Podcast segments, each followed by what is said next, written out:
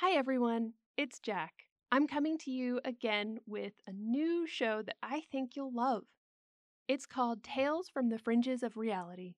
The Keeper lives alone on the fringes of reality with only their AI companion Minerva to help them with their work. Day in and day out, the Keeper puts those who are lost back into their proper realities and tries to strengthen those soft spots to keep people from slipping through.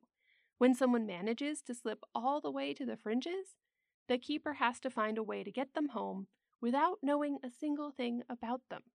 If you love Jack of All Trades, you're going to love Tales from the Fringes of Reality. It's written and voiced by a whole bunch of queer people and queer characters.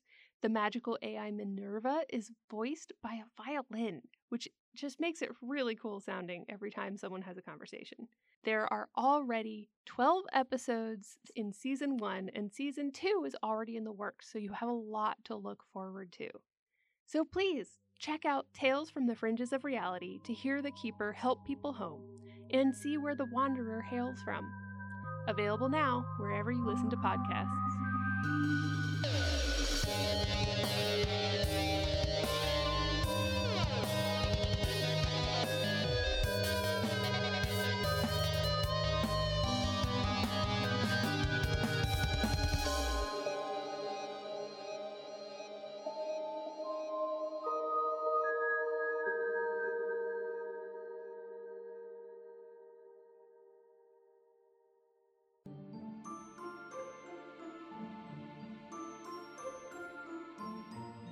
Tales from the Fringes of Reality, Episode 1 Glass Sword Blossoms.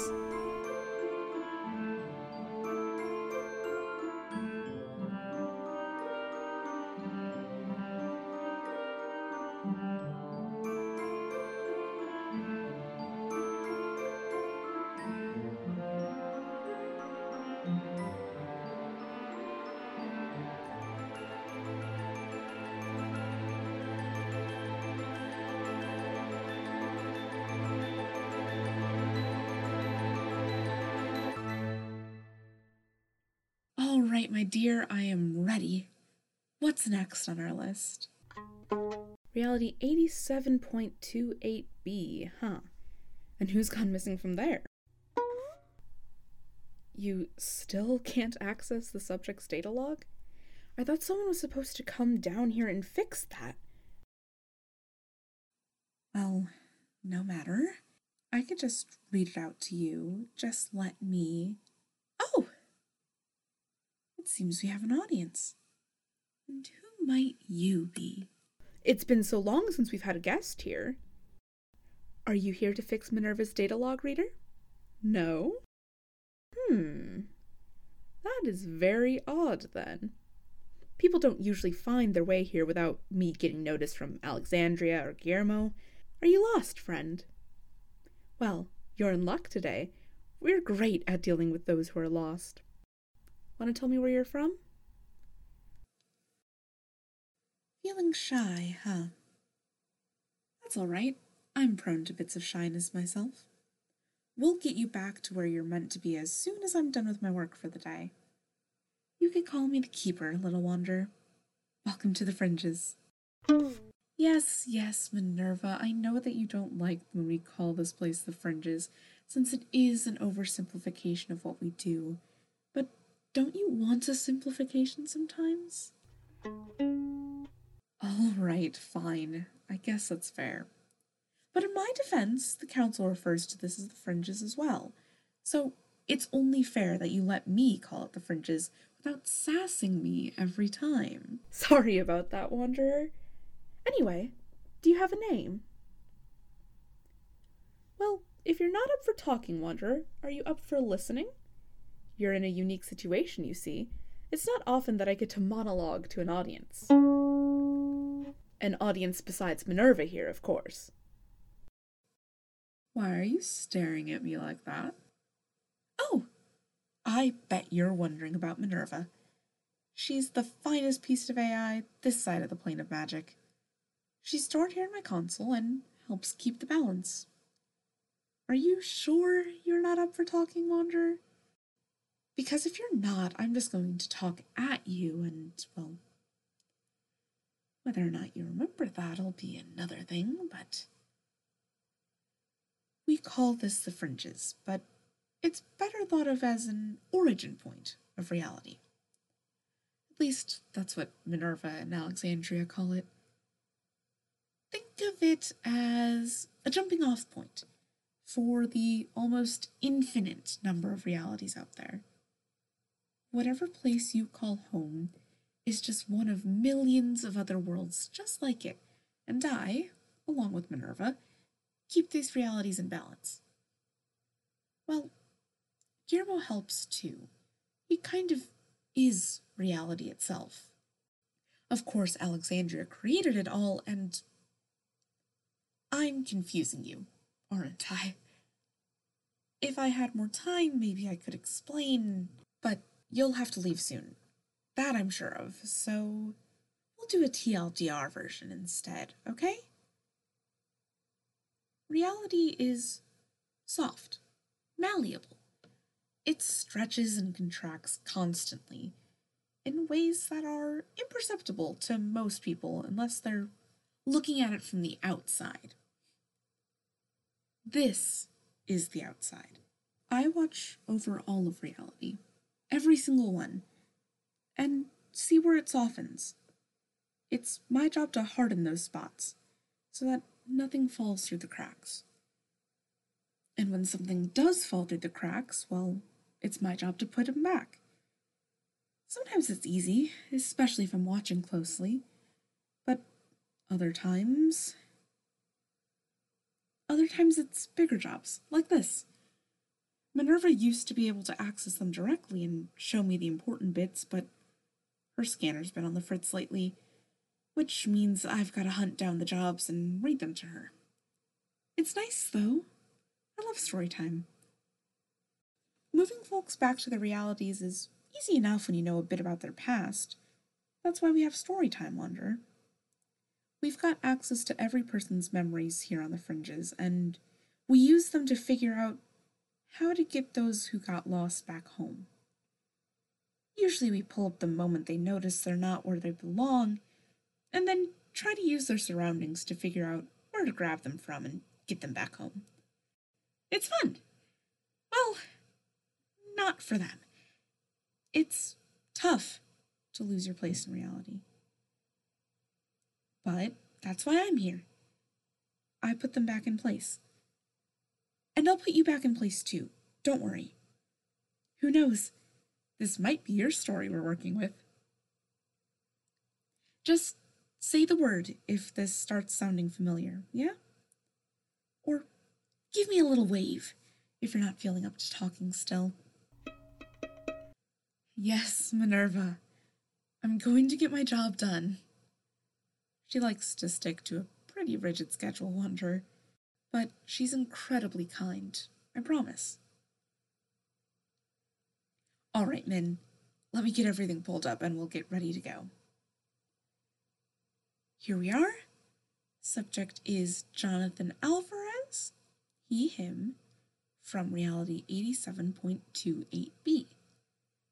Let's see where he fell between worlds, shall we? He was driving to work when he started to notice that things were a bit wrong.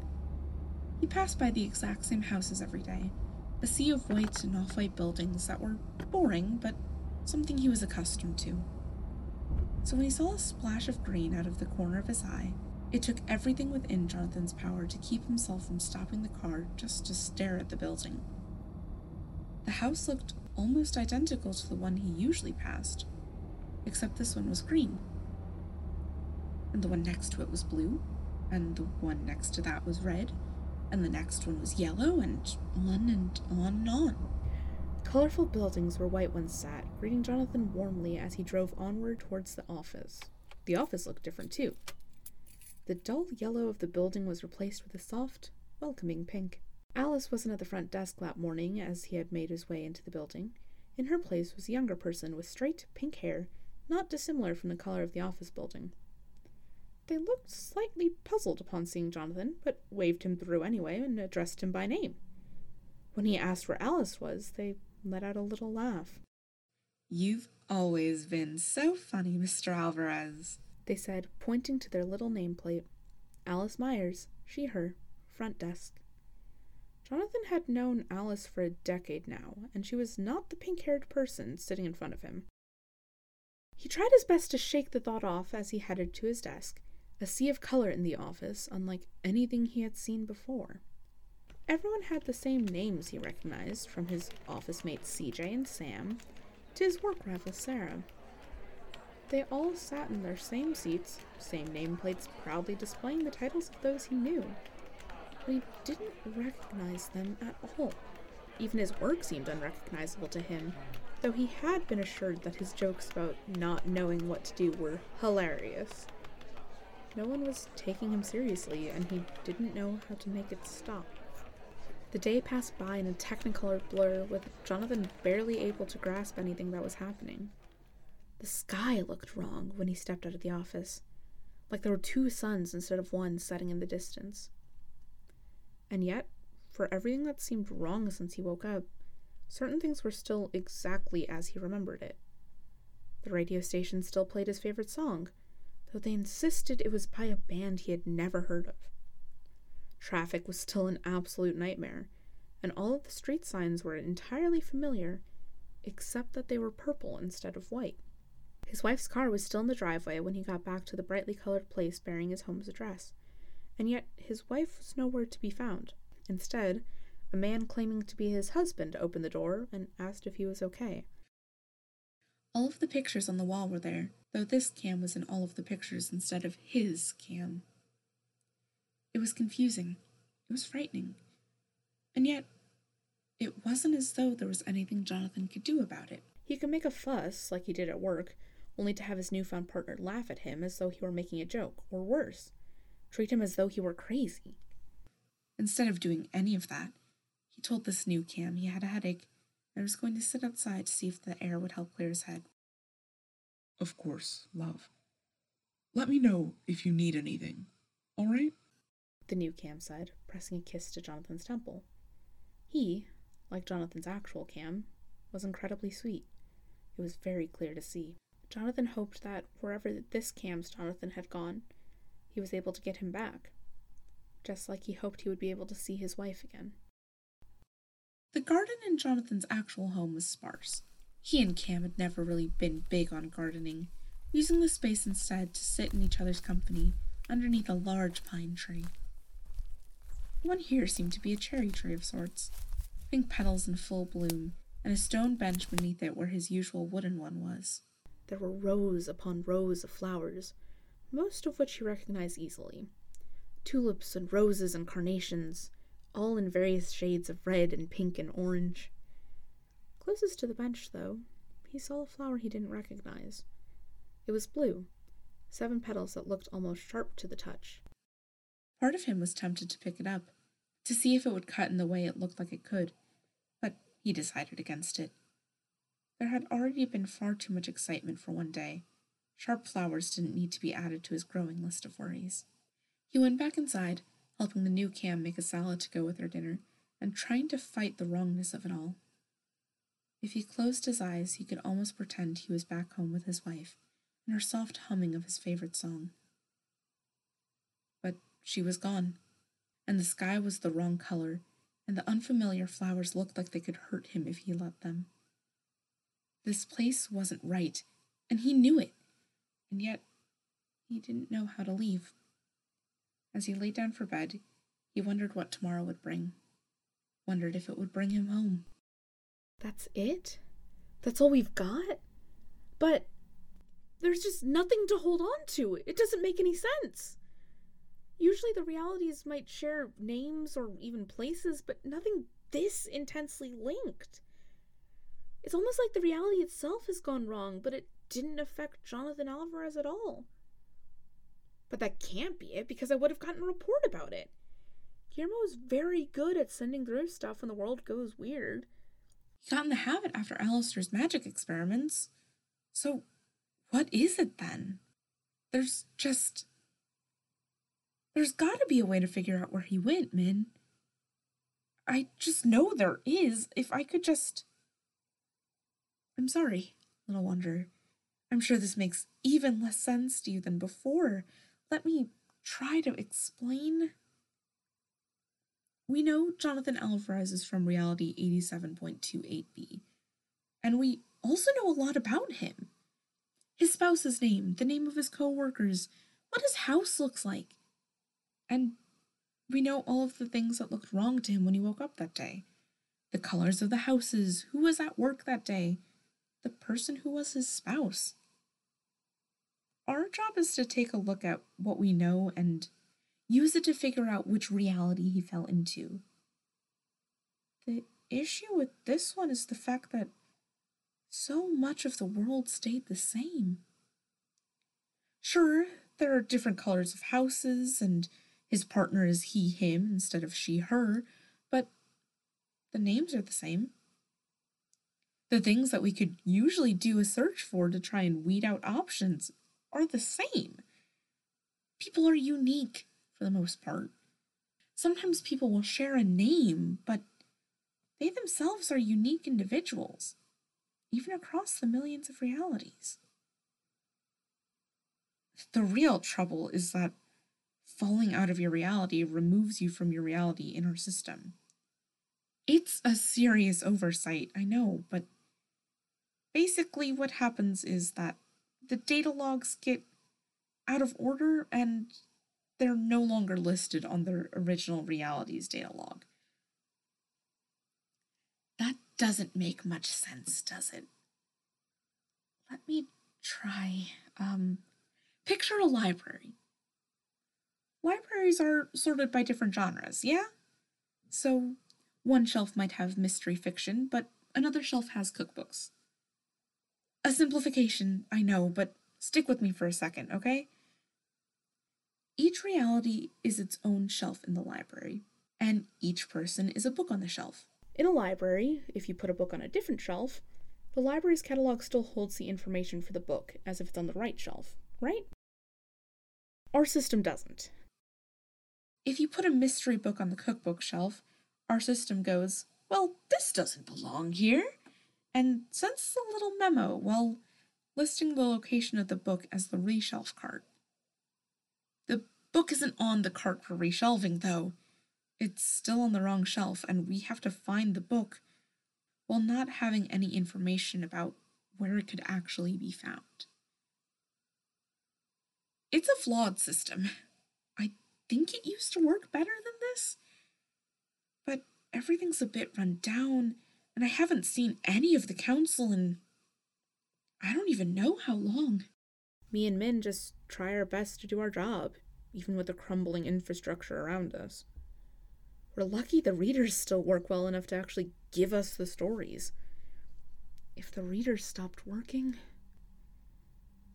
well, I don't know how anyone would get home at that stage. But that's beyond the point right now. Like I said, people are usually pretty unique, but Jonathan seems to only encounter people with the same names he remembered.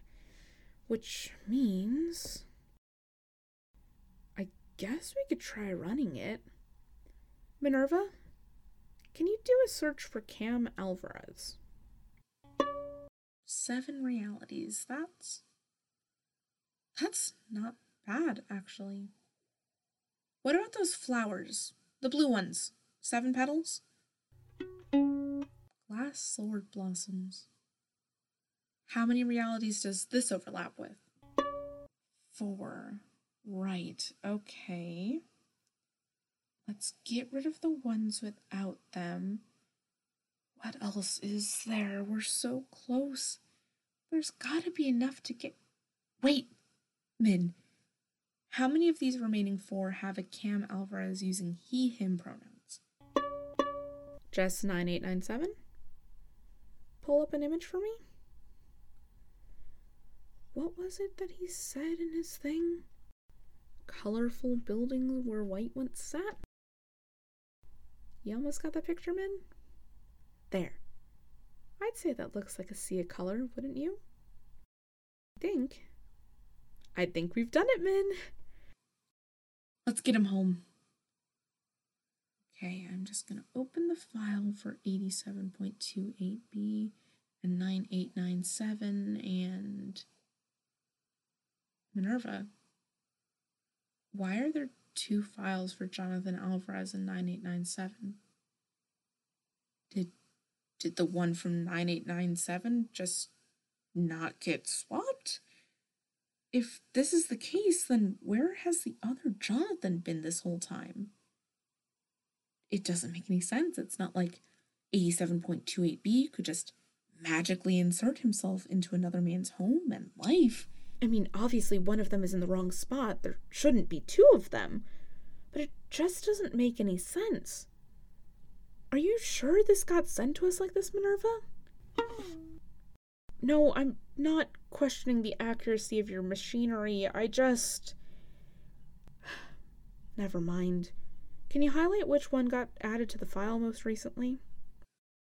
All right, there we go. Let's get this Jonathan home, shall we? The one good thing about this whole system is that it's very easy to put people back where they belong.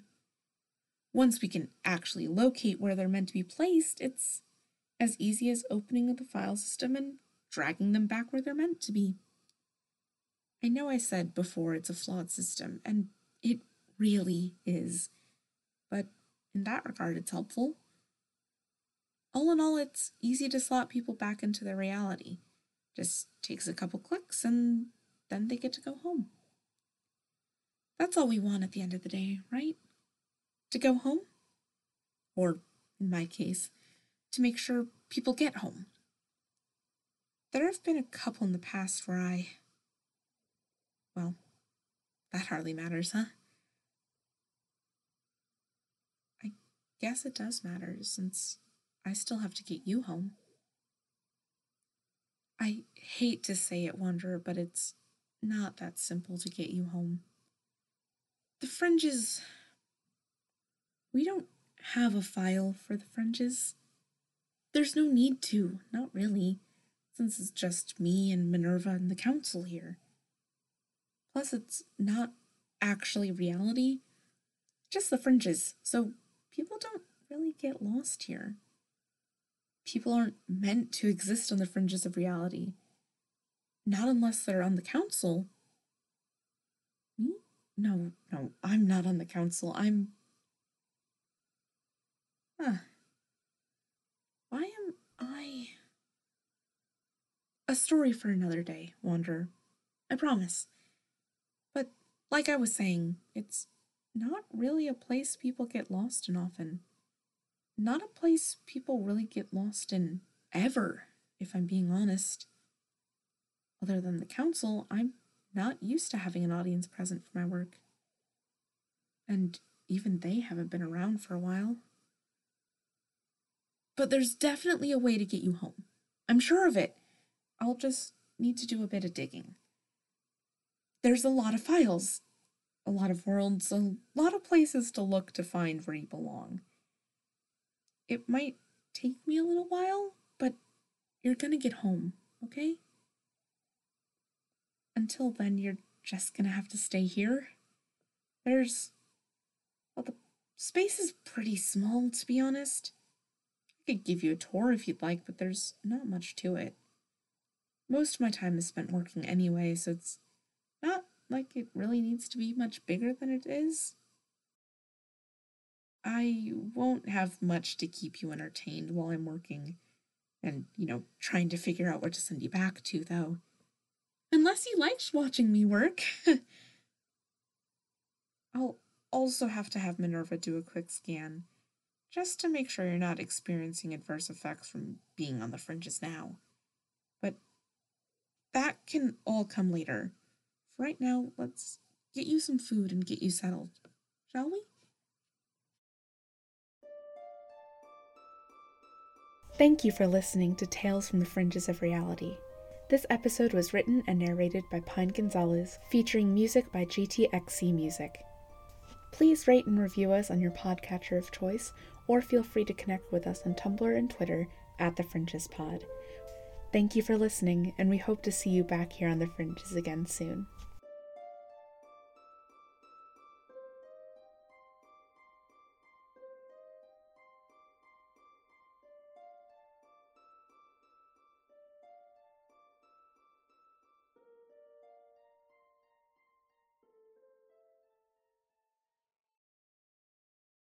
Hi, everyone. It's Jack. So, you know Faustian Nonsense, the podcast network that brings you Jack of all trades? I know it's a spooky name, but they're way less sketchy than Fidus Acades. Well, they are coming out with a new show by the same people who brought you Jack of all trades and some other amazing creators. And this show is called Super Suits. It's about a law firm in a superhero universe, and it's hilarious. It'll be available wherever you get your podcasts every other week, starting on February 6th, 2023. So check it out. If the concept alone isn't enough, check out this trailer. Meanwhile, at a law firm in Megalopolis. Welcome, Harper Hallow. I am Lois, Law Office Integrated Systems. I run the offices. Let's meet your team. No, Captain Lunacy, it's too similar to Nightcape's costume. Do you want to be sued for trademark violation? Ah, ah, ah, her sidekick is only 12, so she'll need to comply with supervisory requirements or she'll run afoul of child labor statutes. Wow, busy night. Why is my orientation at night? The Coffin King leveled the building without a hero license. Of course he's liable. Where's my blood smoothie? He is why. From the Faustian Nonsense Network comes a scripted comedy podcast that asks, What's it like to practice law in a world full of superpowers? Super Suits, coming soon to your favorite podcast platform.